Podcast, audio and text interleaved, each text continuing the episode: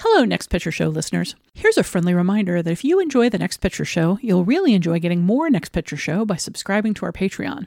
You can get our weekly newsletter for $3 a month and unlock bonus episodes for $5 a month.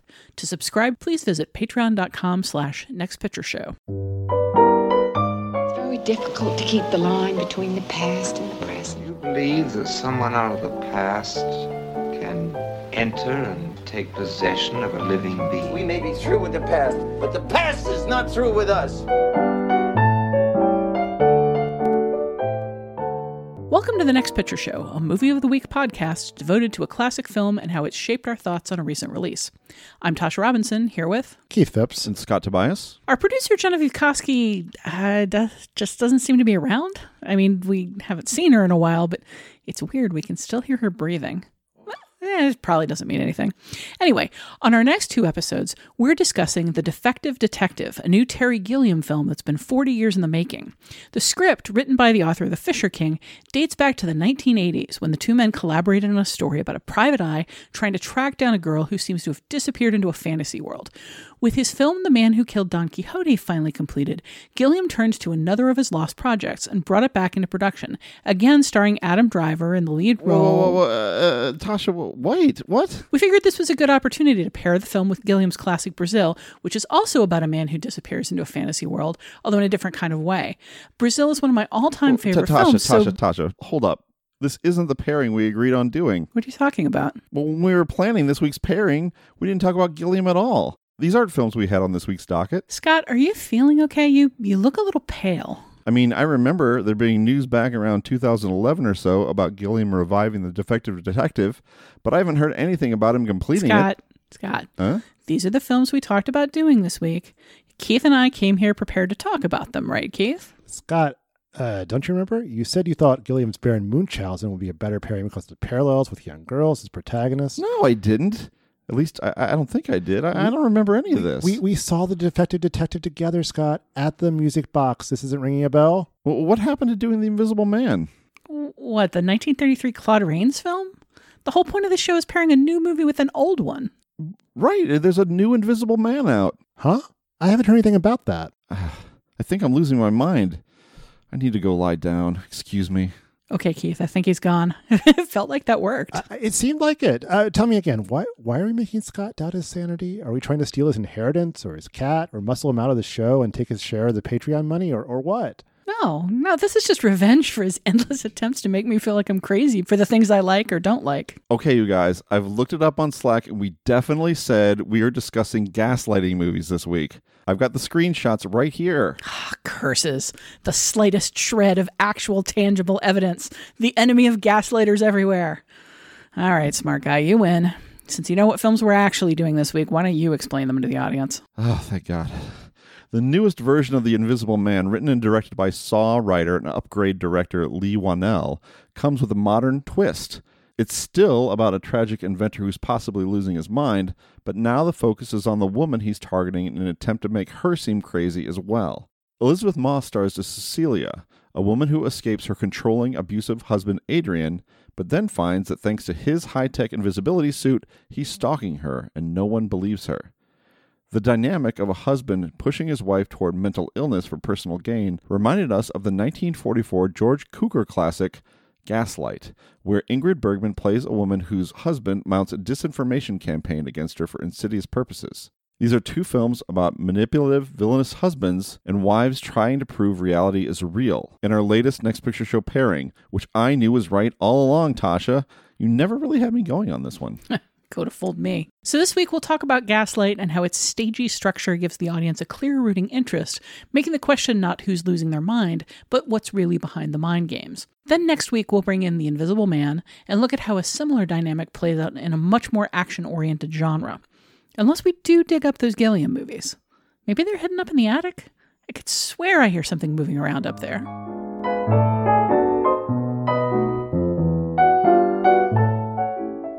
It was written two days before she was murdered. Where did you find that? In this score. She must have left it here. It's written by somebody called Sergius Bauer. Give it to me. He said I wasn't any liquor. He said I was going out of my mind. Not going out of your mind. You're slowly and systematically being driven out of your mind. But why? Why? oh, that's wonderful. And you thought I was being cool to you. Keeping No, people away not from cruel. you. Making you a prisoner. Oh, you're the kindest man in the world. I'm sorry, I'm sorry, I'm sorry. I'm sorry. About half an hour into George Cukor's 1944 drama Gaslight, a newly hired maid, played by Angela Lansbury, tries to figure out what's going on with her employer, Paula, played by Ingrid Bergman. What's the matter with the mistress? She grouses to the household cook. She don't look ill to me. Is she? I don't know, snaps the cook, played by Barbara Everest. Not as I can see, but the master keeps telling her she is. Everest's distrustful, acerbic tone serves as an early warning for the audience. She knows something's wrong with the master, and she knows that what she sees with her own eyes doesn't match what he says is going on. She's describing a form of psychological abuse that became known as gaslighting because of this film and because of its predecessors, the 1940 British film version and the 1938 Patrick Hamilton play that inspired both movies. In the story, nefarious piano player Gregory Anton, played with a slimy sort of suave kindness by Charles Boyer, keeps telling his new wife Paula that something's wrong with her. She keeps forgetting things, he claims, and losing things, and contradicting herself. When items go missing or change around the house, he tells her she lost them or moved them. He carefully alternates between kindly patronizing her and speaking sternly, supporting her and then mocking her, so she never knows what to expect and can't find any form of confidence. It's clear to the audience that he's trying on purpose to make her think she's lost her mind. And the background information, delivered by police detective Brian Cameron, played by Joseph Cotten, and nosy, bloodthirsty neighbor Miss Thwaites, played by May Whitty, will make his reasons clear to most viewers fairly early on.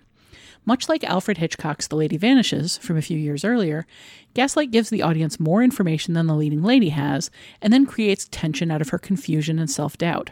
The main question here isn't just why these leads are being lied to, it's whether they're going to figure out the lies in time. Gaslight was an interesting departure for director George Cukor, whose filmography from the time was packed with memorable films with strong female leads.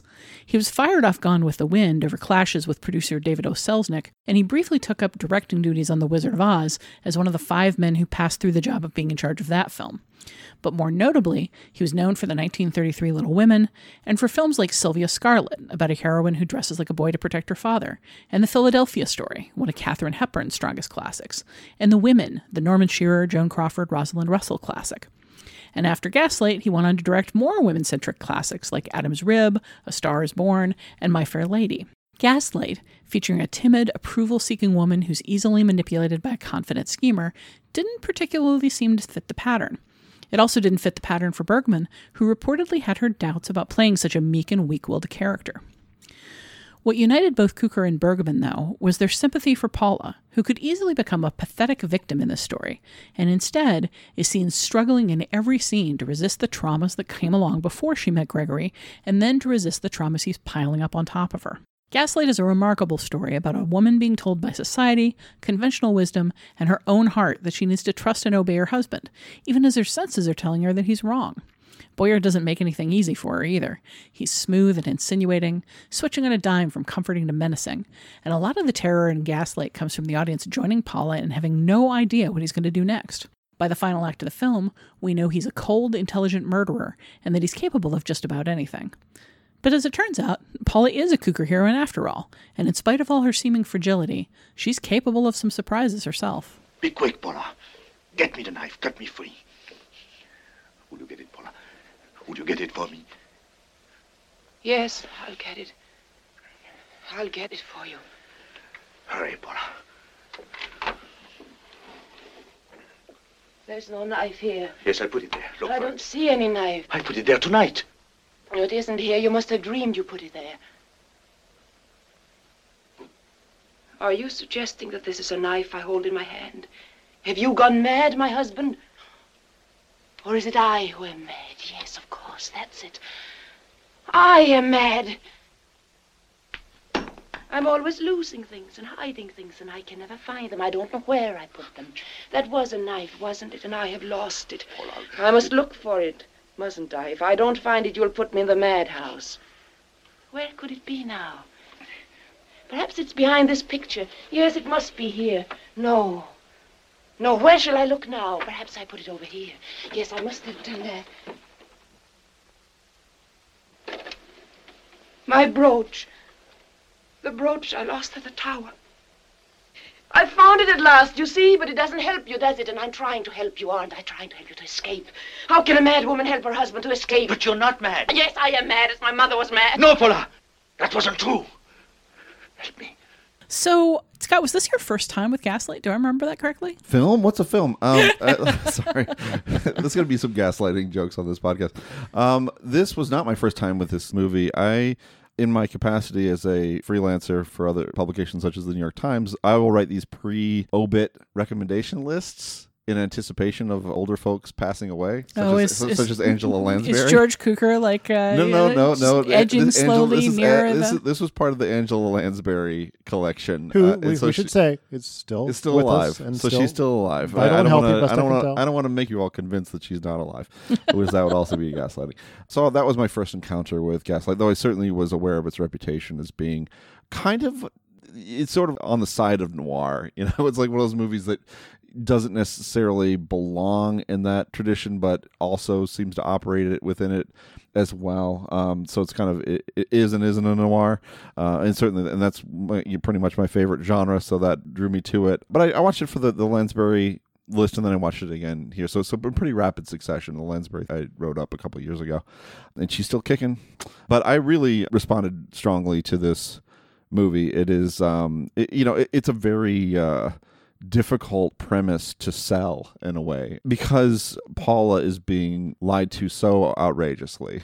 You have to be convinced that she is as vulnerable as she is, that you have to go on that journey with her to where she is going to believe every lie this person tells her. And I think the film persuades you of that. And I think Ingrid Bergman persuades you of that. And it's really, what's really funny to me about your keynote is when you talked about Bergman's own trepidation about taking the role because watching her in this movie reminded me so much of her daughter in Blue Velvet, right? Mm, yeah, like yeah. That, that level of just being utterly defeated and manipulated by this powerful diabolical man. And uh, and I just there's so it was so eerie the connection between those two.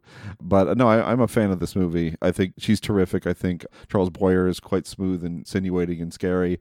And I really like Joseph Cotten. He's just got a nice, solid premise. He's the guy that comes in and just is solid. And of course, Angela Lansbury. This is like a glimpse of her, or what she'd do later in Manchurian Candidate, of, of Angela Lansbury as as a villain. You know, I mean, she's. Uh, I mean, I think she's motivated more by uh, self interest and and She's uh, a woman of questionable character. she is. She is, and she's got the accent and everything. Yeah. she she she dresses in a flashy way with a dress with a pattern on it.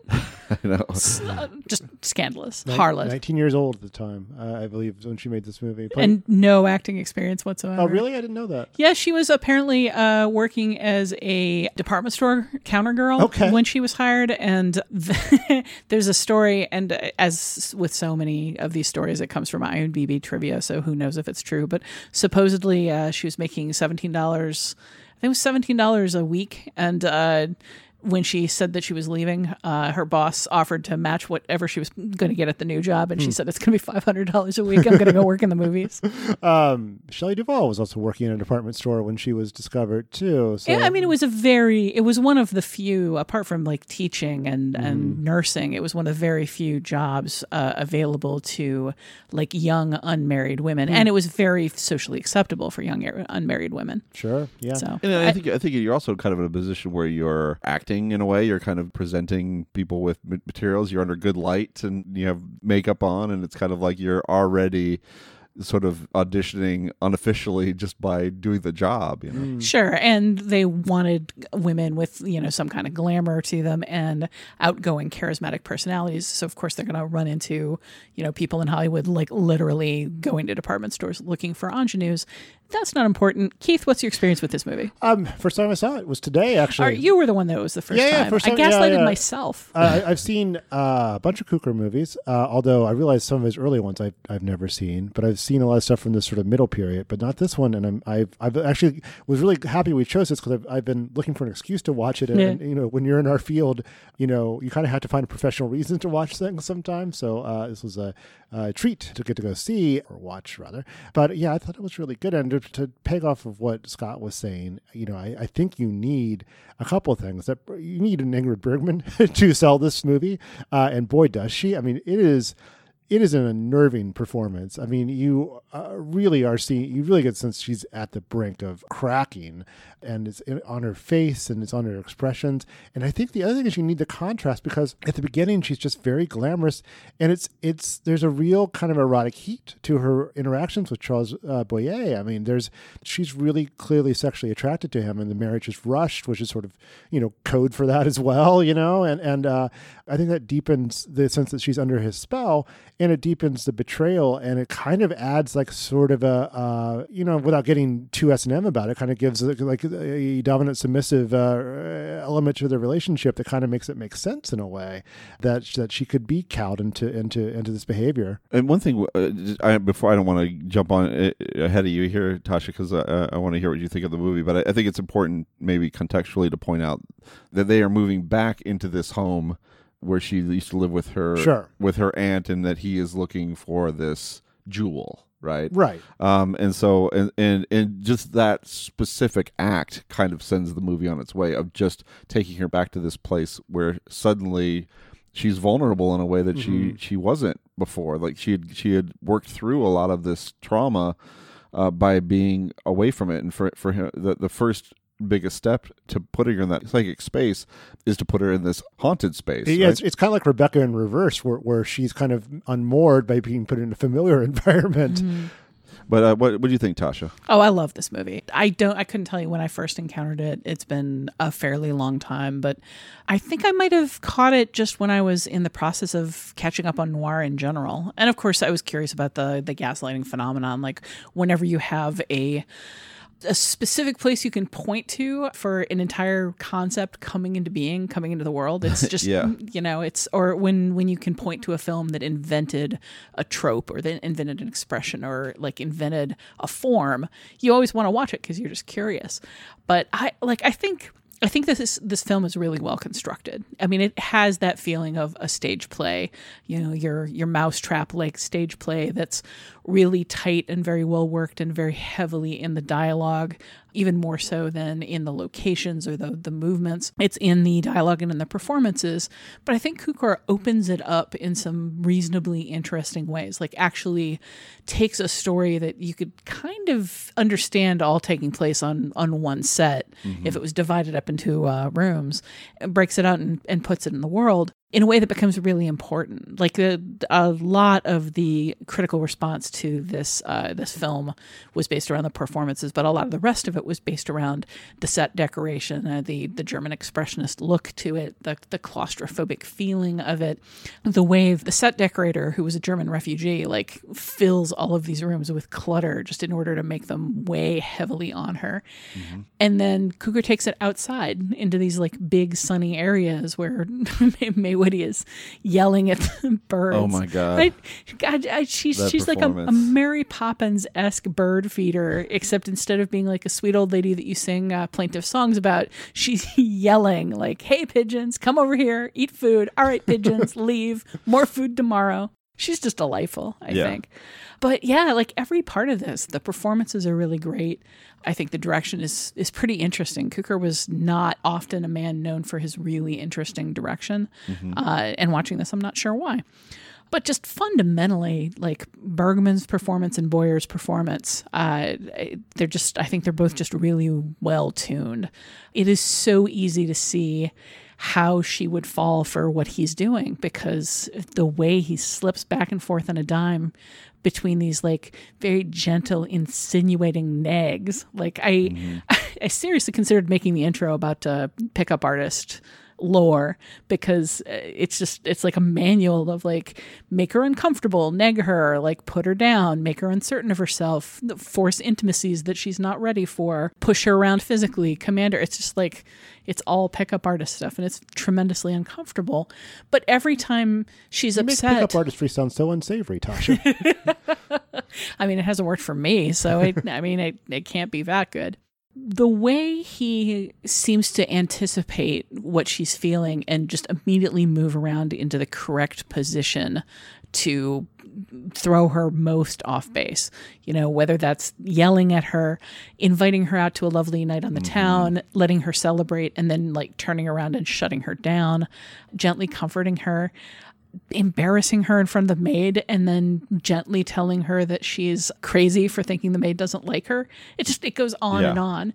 It's such a well spun up series of tensions, and I, I find it just delicious. Yeah, what you're talking about there, just the way he manipulates her is, is fascinating. The, the traps that he sets for her. I mean, that one you mentioned of just offering this evening out, and she's so excited. You know, she's like she, you know, she's just suffocating in this house and does not does not is hasn't been anywhere and, and is having to live with whatever memories that she has to live with in this you know unhappiness and depression that's sort of just starting to just overwhelm her he get, throws her this lifeline by offering this wonderful night where the, the romantic evening out and then just to, to pull that rug out and then and then the, you get a scene later that scene later where they're actually out in public and enjoying a performance and uh, his watch suddenly goes missing and it ends up in her purse somehow and it's just like that's rough and she can't you know i mean where's and then she just think about uh, an incident like that like about what she really has to consider that she's going mad. I mean that that that she's doing things that she can't remember.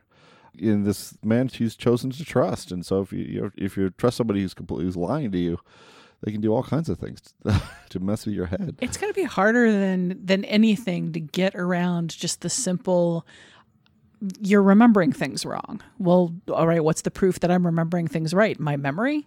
If there's no way of, of keeping track, if there's no evidence, like physical evidence of what you did or said in the past, having somebody just consistently telling you that's not the way it happened, well, it can really make you feel like you're crazy. Well, it's such a common experience too. I mean, pe- memory is unreliable. You remember things differently than I do, even if we were at the same place. And but you know, to have you know, that constantly questioned, it sort of chips away at your confidence, and pretty quickly too. I would imagine. And I mean, from the very first time we see her, uh, like in shock after her aunt's murder, coming down to the the coach and uh, with the neighbors peering in on her like she just she seems like a woman who's threatened by the world. She Mhm. seems like a woman who was at a very young age had safety and security and and comfort and you know was was close to fame and somebody who cared about her and had it all taken away unpredictably in a horrible way. You know she's a trauma victim. She's processing her trauma and the solution to it turns out to be a source of more trauma i mean it's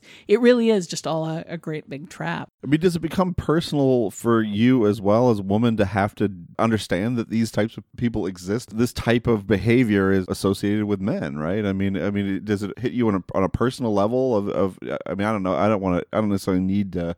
Please stand in hear- for all women tonight, Tasha. uh, i mean No, that's not what I mean. I just, I mean, I'm just like, I'm just like. Do you feel like this film resonates differently? Would would, would resonate differently with you than with with me, for example? I mean, i mean i can't i I can't guess tell you how it to that, resonates with you but I'm rambling, but you know what I'm saying. bringing in the whole pickup artist uh, thing is sort of where it hits personally for me. Like the pickup artist movement, I mean, people have basically literally written books about how to step by step do everything that we see in this movie in order to get women who don't know you and don't like you to sleep with you. Um, so, like, uh, yeah, I'm very aware that this is like a system specifically designed for manipulating insecure women. I'm well aware that this is like designed as a way to break down other people's psychological barriers that's passed from man to man in an attempt to to get sex without giving anything whatsoever in return. But where it feels personal, I think, is that it's it's a re- it's a retribution story. You know, it's a, a justice story. It's a a very hard won, but very satisfying, Yeah. cathartic justice Yeah. story in the end.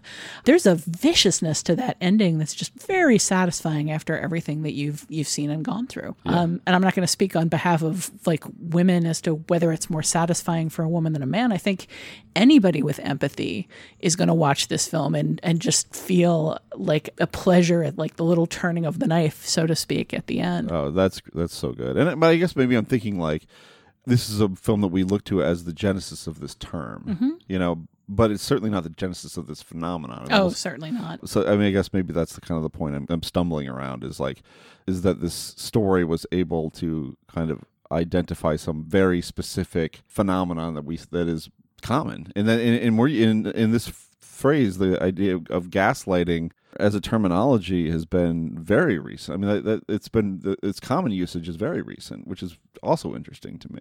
Yeah, I mean, certainly it's common usage, but it was. I mean, from everything I've read, uh, it it became a slight like a common slang term in the 1940s for a while Hmm. uh, because of this film like it was the film was popular enough and was seen enough uh, that people would say like stop gaslighting me uh, back in the day i'll tell you what feels in a way almost more personal than the existence of gaslighting and, and the idea of uh, men manipulating women simply by appearing more confident and that's the interplay between Paula and the Angela Lansbury character. The way he sets the two of them up against each other to a, a degree where there's just no winning for Paula. Like Mm. there's this kind of like catty person in her life that she wants to be kind to, but being kind to is the wrong response. If she's imperious and bossy towards her, that's the wrong response. If she ignores her, that's the wrong response. There is essentially a woman around her who is younger and arguably prettier, and who her husband is saying all of these complimentary things to, while at the same time, like like gently negging Paula. And that feeling of kind of like setting women against each other in order to prevent the basic kind of like friendship bonding that would give her like some kind of rock to stand on um, is just something it's it's pretty common to female friendships this this idea that you can't be friends without competition that there's got to be some kind of like catty or bitchy element to it where you're you're perpetually in competition for men. And it's it feels like just like the idea of, of sisterhood friendships that don't have to have that element have really only entered the popular culture in a major way over the last couple of decades. So going back to this period and specifically seeing how this one person like like engineers and manipulates that situation just like reminds me of a lot of things that I've seen happen in the culture over the past several decades. Well, and class plays such a role too, because I mean he's he's basically he's exerting power in different ways to these two women, to Paula and to the Angela Lansbury character named Nancy. Nancy. Nancy. Nancy. That's true. She does say it several times. I Uh, yeah, uh, her a name. Na- uh, Paula and Nancy. I mean, but Nancy is in a position where he is called master, I mean, right? I mean, like, wh- what power do you have in that relationship? And so he can kind of he has the ability to exploit that for whatever he wants to do. The what, what, what could she what make- could she do in that situation? The scene where he makes the cook kiss the Bible to swear to swear she's telling the truth is such a it's such a telling moment of, of the power dynamic between classes. It's, it's, I mean, this is set in the, the 19th century, um, but you know, even it persisted. I'm sure it will be recognizable uh, even in 1944. Mm-hmm. What a, what a uh, cool device the gaslight in this movie, right? We haven't talked about that about about the fact that uh, again to give a little context for our listeners. I mean that when Gregory is up in the attic looking for this jewel in this huge you know mess of an attic she hears him a little bit but she also the gas that is powering her, her lights starts to dim There, the lights in, the, in her room they dim mysteriously because that gas is being uh, used elsewhere in the in the home, and Mhm. so and uh, and so, but she of course feels like she's being like it's a haunting almost, right? She's hearing all she's hearing is creaky noises and Dimming lights dimming and- lights, and, it's yeah. like and suddenly her Sense life of is a encroaching shadows. is a horror show, and so it's it's such an interesting and obviously period specific touch to have this be an important narrative device. Yeah, I mean it's it's like watching a movie like Phone Booth that's heavily Yeah. predicated on the accessibility and, and commonality of phone booths. Like there's just not really a a good functional like technological equivalent today where like you go upstairs and turn flip on the lights and all the lights down on the uh the, the ground floor like suddenly dim and stay dim because you're using too much electricity upstairs you know you like you might blow a fuse but that's a pretty tangible and like specific noticeable outcome uh, that you you have to go like physically deal with. You you can't blame it on your your own senses and not trusting your own senses. I think it only worked now if you had a character who was constantly showering and then the, the water pressure changed, or But, the uh, amount of hot water. That would that yeah that would that would that would take some doing to some narrative doing to get that uh make that make sense. Especially uh, the the idea that like Gregory goes upstairs and showers before he looks for the gems every Mhm. night. Yeah, no, I don't think it works. Uh, speaking of Gregory upstairs looking for the gems, just the the whole mechanic of like, oh, darling, on your behalf, we're going to move everything up to a place where you never have to look at it. Mhm. We're going to, like, metaphorically speaking, we're going to hide all this stuff in the attic and never look at it or think about it again. Uh, it's just like a great psychological metaphor uh, that I find pretty hilarious. But as a mechanic for, I want to isolate all of this stuff so I can go through it personally we're going to put this in terms of like how we can benefit you. It's just it's one of his one of his neat little manipulations. What a strange scheme to to look for this stuff because he's going outside and going in through Climbing the- across a roof. climbing across the roof and going in through a skylight. I mean, this is a complicated operation. Yeah. To uh, Those jewels are very valuable though, Scott. So they are. It takes him a while to find it too. Yeah, hiding in plain sight. Yeah, I Very guess it's a- purloined letter. Oh man, the letter. Yeah, and that just the letter kind of gets things rolling, doesn't it? That's like that's that's when he first kind of turns on her, right? That when they discover that you know suddenly this guy who's been romancing her shows this flash of psychosis, and it's like that really kind of rocks her back on the he- her heels, and you know, and maybe us on ours a little bit. Yeah, I don't want to brag about how smart I am, but at that moment I thought something's up. Trouble in Paradise, Keith Yeah. was saying. And then the people who he was watching the film with said, "Oh no, Scott, no, no, Keith, you're just imagining it. It's fine." But I, th- I think though we should say that the uh, that uh, Miss Thwaites is the true villain of this piece. Oh, how so? And, well, she's just so she is so she's nosy. She's just like such a little like like uh what's the what's the other word I'm looking But she for? ultimately contributes to the unmasking. I mean, it's it's very imp- her her nosiness really, for instance, uh, gives Joseph Cotten's character a lot she does, of but the she, she wants that to know needs. what's going on. You know, she does. It's not really like she's trying to protect this lovely woman that she met on the train. She just wants to know what's who's moving into this place and what's going on and what why do I why do I never see this person? And and uh, you know then she can't she, obviously she doesn't know what the situation is but she cannot stop talking about what happened in this house to when she first meets Ingrid Bergman. She drives Ingrid Bergman off the train. Uh, Nosy old biddies are an immensely helpful tool in in mysteries and noir in pretty much anywhere where you need uh, clues investigated or dispersed. And uh, May Whitty's just a delight. So you look at you you look at her as uh, as a positive force for good in the film. Well, for instance, she gave us all the very commonly used today slang word "diggy biscuits," Hmm. which I like. I I was just having a delicious uh, lunch with diggy biscuits today, and thinking to myself, "Thank goodness for diggy biscuits." what is that? Do we do we It's short digestive biscuits is a very common Oh, type that's of cookie right, okay. in, in England, and, and you know they don't really aid digestion. Uh, they are t- they are tasty though. I That's they- where we got the phrase "getting diggy" with it. yeah, That is absolutely. exactly Yeah. definitely. Okay. So I, I mean, as I was doing research for this, I, I just I kept coming up over and over against this wall of uh, George Cukor as women's director. Uh, he was gay. He was pretty well known to be gay. He was known as a director that female uh, actors were comfortable with, and whether that was because of of the fact that he was gay and was not going to try to sleep with them, um, or because he just like had a way about him, or because, uh, as in some of the specific stories, uh, particularly with um, Vivien Leigh on Gone with the Wind, he honestly cared about the inner lives of women characters in a way that. For instance, Victor Fleming came in afterwards and absolutely did not care about uh, Scarlett's inner life and thought she was a cold and terrible character and just wanted her played in, as like a hammy villain. So I get the impression that like all of these things might well be true.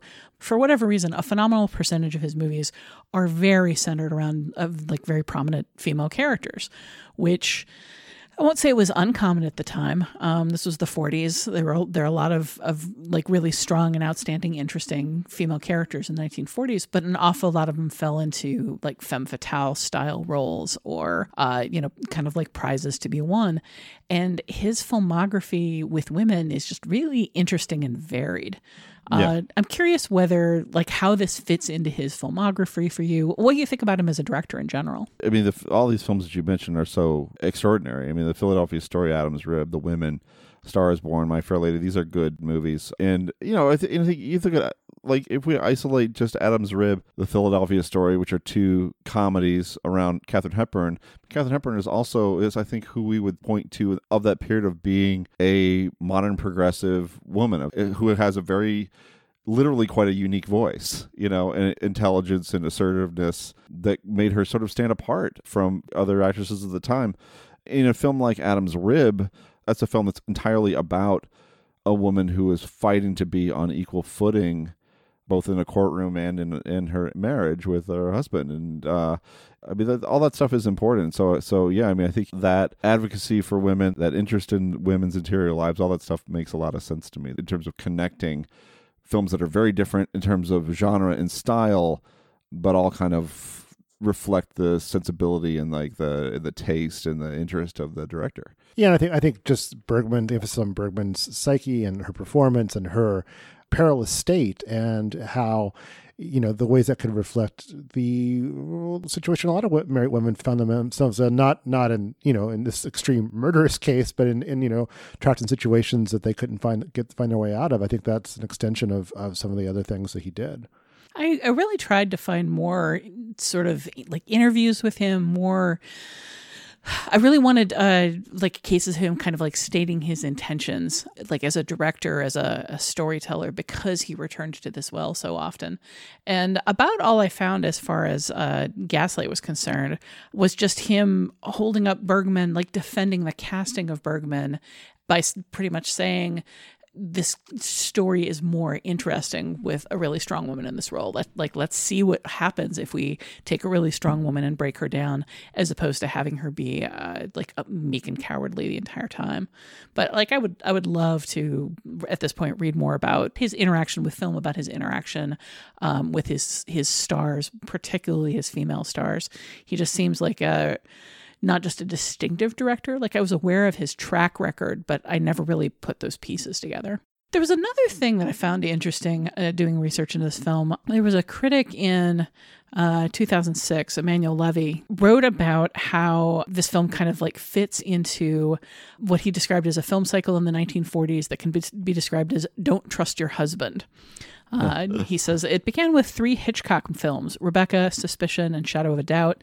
It continued with Gaslight and Jane Eyre in 1944, Dragonwyck in 1945, Notorious, The Spiral Staircase in 1946, uh, The Two Mrs. Carrolls in 1947, Sorry Wrong Number, and Sleep My Love in 1948. All these films use the noir visual vocabulary and share the same premise and narrative structure. The life of a rich, sheltered woman is threatened by an older, deranged man who is often her husband. In all of them, the house, usually a symbol of shared security in Hollywood movies, becomes a trap of terror.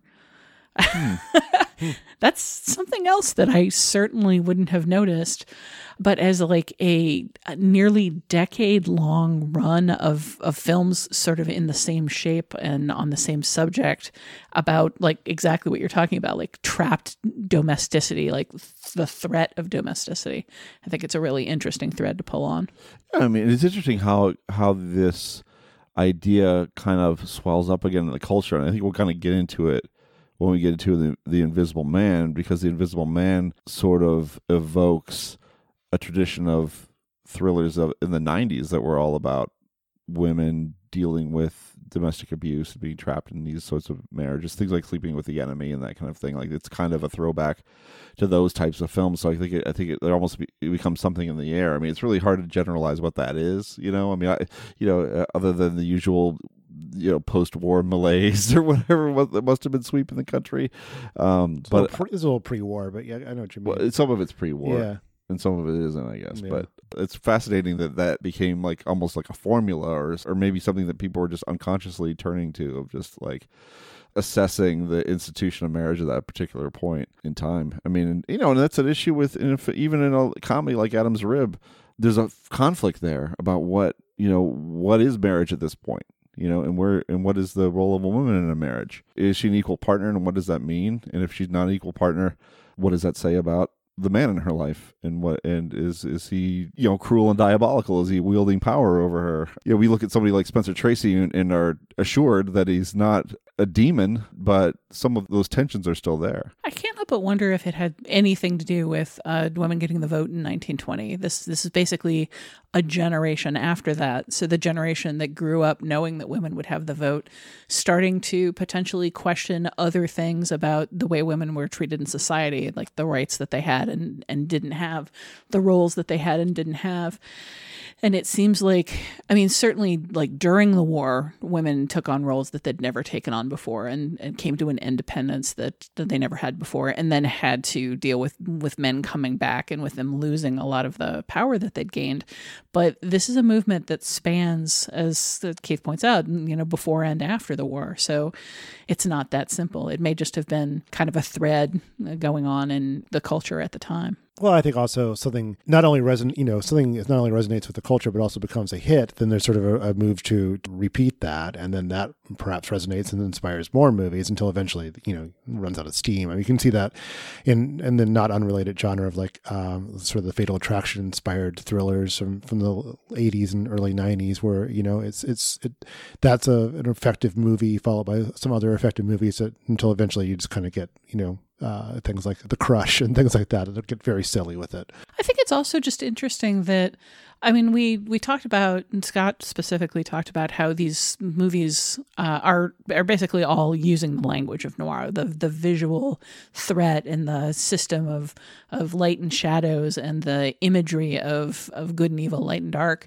uh, that that noir used, and they're using some of the same tools, particularly in German expressionistic lighting design, set design, production design, but they're directly against like some of the fundamental ideas of noir is like there's a strong central female character but she's usually an evil manipulator. She's usually gaslighting the the male lead in Yeah. these films. She's telling him lies in order to manipulate him for a specific purpose. These films feel like a direct response to that like a flipping the script kind of thing where you have instead of like the bad girl who comes along and and throws the man out of his comfortable rut you have the good girl who is trying to fit into her comfortable rut and can't because there's a, a threat that she can't that she can't handle a domestic threat that's that's part of the trappings of being a good girl. And it's like it's almost like anti-noir in a way uh, but using a lot of the same visual thread and visual threat that noir has mean, yeah, I mean the visual thing is important because it's like because if you are not doing anything cinematically here, it's very much a stage play because so much of it takes place in this house. And so you have to find ways to bring that space to life and to give it its own flavor and character and menace and, and make it feel suffocating and dark. And um, so, in a way, that kind of the noir genre almost is a solution rather than an intent. You know, going out to work in that style, that style is a solution to the problem of having to make this film as effective as possible. You know, to make the, bring the story the, the tension and nerve that it needs. Some of the staging in this is pretty remarkable. The compositions between the characters. There's this one scene where it looks like Boyer is. It's basically composed as if you were strangling her. Uh, and even some of the motions are kind of mimic that. And there's another one. There's another one where, she, where she's walking up the stairs and he's in the background, not entirely in focus, but it's like this kind of spectral presence. Like no, she just cannot get away from him. You know, he's it, he's a voice and he's a presence, and he's there in the background at all times. I mean, really some smart visual choices and and you know using very limited space. Well we should wrap up any last thoughts on cast members we haven't mentioned or any other elements in the film that you want to address Um, I just love Joseph. I mean, I, I I love Joseph Cotten generally. I think he's great, but I also love he's in this film. He's part of that tradition of like, here's an American. You know, uh, there's a lot of like Universal horror films have that too. It's like this is set somewhere in Europe where most people have British accents, and here's an American for you for some reason. Well, that's, I mean, that's the in that kind of he kind of fills you know the idea of the American as the as a straight shooter. But right? is he even playing an American? It feels like he's kind of like an accent. Oh, blind, I see. Like an Maybe- accent blind no, that's casting. right. or That's right because he works. He works at Scotland Yeah. Yard. he, he not only works at Scotland Yard, he's been there for more than 10 years because Sure. he was a detective 10 years ago on the, the Alice case. Yeah. I mean, I'm fine with that over I- so much attention in cinema gets paid to like what what accent is Christian Bale wearing this Mm-hmm. week? Like, can Kevin Costner actually pull off any kind of accent? Like, rather than analyzing their accents, I'm I'm perfectly fine with uh, accent blind casting. I think the fact that nobody says like, "Look, yeah, yeah, Yankee, like, why are you Uh-huh. continuing to pursue this case that we don't need to pursue?" Like, nobody brings it up, and they probably would. They do comment on on Bergman's accent though. Hmm. Um, It feels thicker here. I'm not even thick, but it feels like less uh, covered up Then doesn't sound like Casablanca or, or other films that she did at the time too. But It does. It, like it, it, yeah. it makes her feel, I think, a little more disconnected from London. It Mhm. makes her feel a little more like somebody who potentially wouldn't fit in in this neighborhood. Like there's a bit of the exotic about her, Mhm. which we get from that first shot with like the neighbors all staring at the the survivor of the terrible murder. But there's also just a feeling that you know maybe she's too foreign, maybe she's too ethereal, maybe she's too uh, you know young and marked by tragedy. Any of these things are keeping her from the kinds of relationships that she really needs in support during the uh, the antics that go on during the story. Yeah, I mean, who wants to visit a haunted house anyway? I mean, she's moving into a haunted house. Uh, you know, everyone in the neighborhood f- uh, feels that history there, and probably wants no part of it, except for you know, our uh, our our nosy neighbor, accepted. Yeah, and it seems like one of the things that's haunting her is herself, her own memories, her her own memories of uh, fragility and vulnerability, which do kind of literally come back to haunt her. We're going to wrap it up there. We'll have a lot more to say about Gaslight when we talk about it in conjunction with The Invisible Man next week. In the meantime, we're going to take a break and then we'll be back with feedback.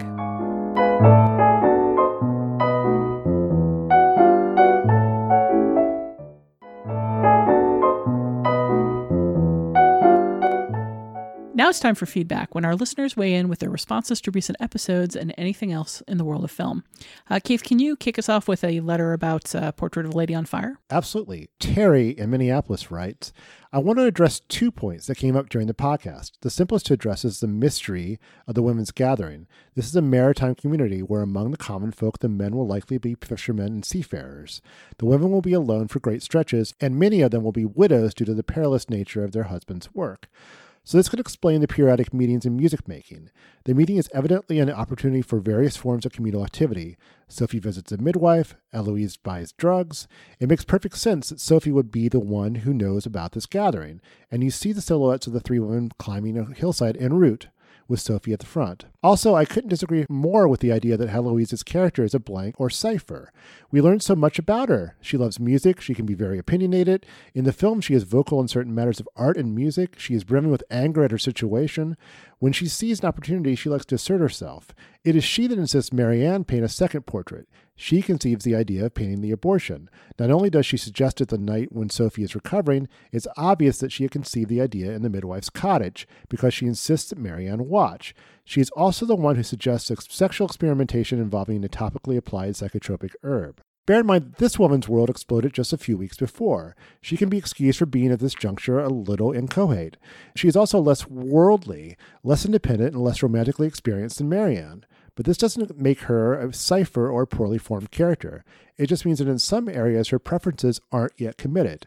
Marianne is an introvert, Eloise is an extrovert, but they are equals. I can imagine, however, that a viewer who resonates more with one of these personality types would find the other character to pale by comparison. That uh, last point really struck home with me. There are a lot of good points in this letter, uh, Yeah. including some that we cut because it's a long letter. Among other things, Terry points to an article in Slate that breaks down what that song that the women on the beach are singing is about, like what the translation is, what the meaning of it is in context. Um, and there's a lot to delve into there.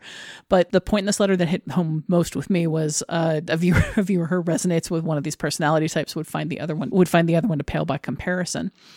As an introvert, I think I did resonate with Marianne a lot more, and I didn't see Eloise necessarily as an extrovert. I I think it takes her a while to get to a point of expressing her extroversion because of the situation she finds herself in. I guess I just wanted more from her. Like looking back on it with more distance, I could certainly see why she unfolds slowly and how we do come to discover more about her over the course of time. And we've gotten a couple of letters uh, telling me that I'm profoundly wrong about this, and I'm willing to accept the fact that, that other people see it differently. I just like from the beginning this this would just be a, a much different story if she in the like first act or so that we see them together, she wasn't holding back so much of her personality. I don't think she holds back. I think she's mad. I mean, she's just angry. She's very angry at this moment, and she hasn't held back in the sense that she refuses to pose for for anyone. She's supposed to be doing something, you know, in preparation to get married, and she's created this situation where the person hired to paint her has to do so behind her back because she won't do it. Uh, and I mean, and that takes a lot of courage and will on her part, and it takes a lot for her to understand Mar- Marianne as, as an ally and somebody who's ultimately going to support her. I mean, you know, when Marianne gets to that point where she destroys the portrait that she made of Heloise, that's the signal. I mean, that's the signal that she can now kind of open herself up a little bit more and trust Marianne, and that relationship kind of goes to another level there. But I think that um, you know all the points Terry makes here are very strong uh, in, in, claiming that I think Heloise is a, is a quite filled out character,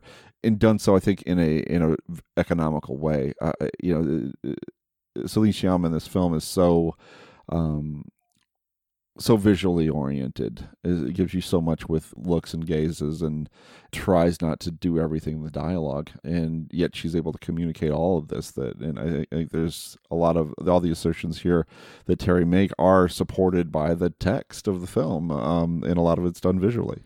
I here's the thing. I agree with all of it. Uh, it just doesn't resonate as much for me. People refusing to express themselves in film, expressing themselves by refusing to express themselves, are always going to be, I think, a little less interesting to me than people who express themselves verbally. I don't necessarily want the character to like look into the camera and say, "Here is what I am feeling right now. Mm-hmm. I am angry for some very obvious reasons, which I will detail nonetheless." but I like I don't know. I we compared it with uh, Campion's the piano, and to me, like Holly Hunter's lack of verbal expression is totally matched by all of her physical expression, her facial expression, her gestures, the, the places she goes, the way she plays the piano. Like you're never doubting what she feels. And to me, Heloise was more of an enigma. I'm kind of with Terry, uh, but I know what you mean. That she's a tough read, to be sure. I kind of agree with everything you're saying in the sense that she is tough to get a beat on, but I never really thought that was a case of the character being underwritten or underdeveloped. Yeah, I think she has to develop a certain level of trust before she reveals herself fully at that moment. But I think you get a lot of nice visual cues up till then just through looks, you know, and uh, this film has some pretty memorable looks, in my opinion. Maybe I'm just thinking of your cat. She's very cat like, you know, just just, just kind of closed off and hostile until you've proven yourself repeatedly that you can be trusted. And it's an interesting, uh, you know, it, well, until is... you give her some psychotropic drugs, which usually too. it's catnip. Yeah, the, the exactly. one other film that Sciamma made with the actress Adele Haenel was her first one called Water Lilies. And in both films, Haenel plays an object of desire in Water Lilies, she's on the synchronized swimming team, and this girl is kind of watching her from the stands and wants to be part of the team because she's obsessed with her. But in both cases, both Water Lilies and Portrait of Lady on Fire, they both start as objects of interest and desire, and the, who are mysterious in their way. And then later in the film, things open up, and you get to know them a little bit more. Well, we've talked a lot about the the latter half of the letter. Uh, I just want to shout out the observations in the former half of the letter uh, as far as what's going on with that gathering. Like again, it feels so mysterious to me, and uh, like I'm so torn in that place between I don't want a movie to explain everything to me. I don't want to be condescended to. And I want to not be distracted while things are going on by wondering what's going on. Um, so, like all of this information, I think is uh, very cool information to have. It's it's some very smart observations. I vaguely wish I'd had them going in because huh. I loved that song. And I just like to feel it, though. You just feel it. You watch a scene like that, and you just kind of get swept up in the moment. You know, I want to get swept up in this moment. all about. You know what I mean? You don't you, you watch a scene like that, you're just like, wow, this is just so unusual and transfixing and exciting, and it does, maybe I don't know what's going on, but it's kind of great. Uh, and you know, the same part of my brain uh, that is the part that makes me a critic, that is perpetually in the back of my head saying, uh, well, how would I describe this to someone? How would I analyze what part this has in the plot? How does this fit the themes? Like, what does this mean? That part of the brain is distracted and is saying, like, where are they? I thought they were on a privately owned island. I guess they're not, but what does that mean for the story? Because it changes everything. Like, it's in the back of my head, like nagging at me. Well what would else to say to that? She'd say, "Let it go." should I say it or should I sing it, Scott? Uh, I think you gotta let. It, I think it's just you know, go with the flow. Well- you should go into the unknown. Oh, right. I mean, we were already in the unknown. That was the problem. Okay, that's true. we'll let it go. we will just let it go. Well, we always appreciate when our listeners share their thoughts and their recommendations. If you feel so inclined, we can feature your response on a future episode. To reach us, you can leave a short voicemail at 773 234 9730 or email us at comments at nextpictureshow.net. That's it for this episode of The Next Picture Show. In our next episode, we'll get a lot more violent about our gaslighting with the modern horror of The Invisible Man. Look for that next Tuesday, or better yet, subscribe to The Next Picture Show on Apple Podcasts, Spotify, or your podcatcher of choice. Even better still, you can support us on Patreon at patreon.com slash nextpictureshow. Find us at nextpictureshow.net, follow us at facebook.com slash nextpictureshow, and follow us on Twitter at nextpicturepod so you'll always know when a new episode drops. Until then, have you said hi to your local flowers and birds lately? We recommend yelling at the pigeons every day for optimal heart health. You broke me, yeah, I'm broken. You're still sorry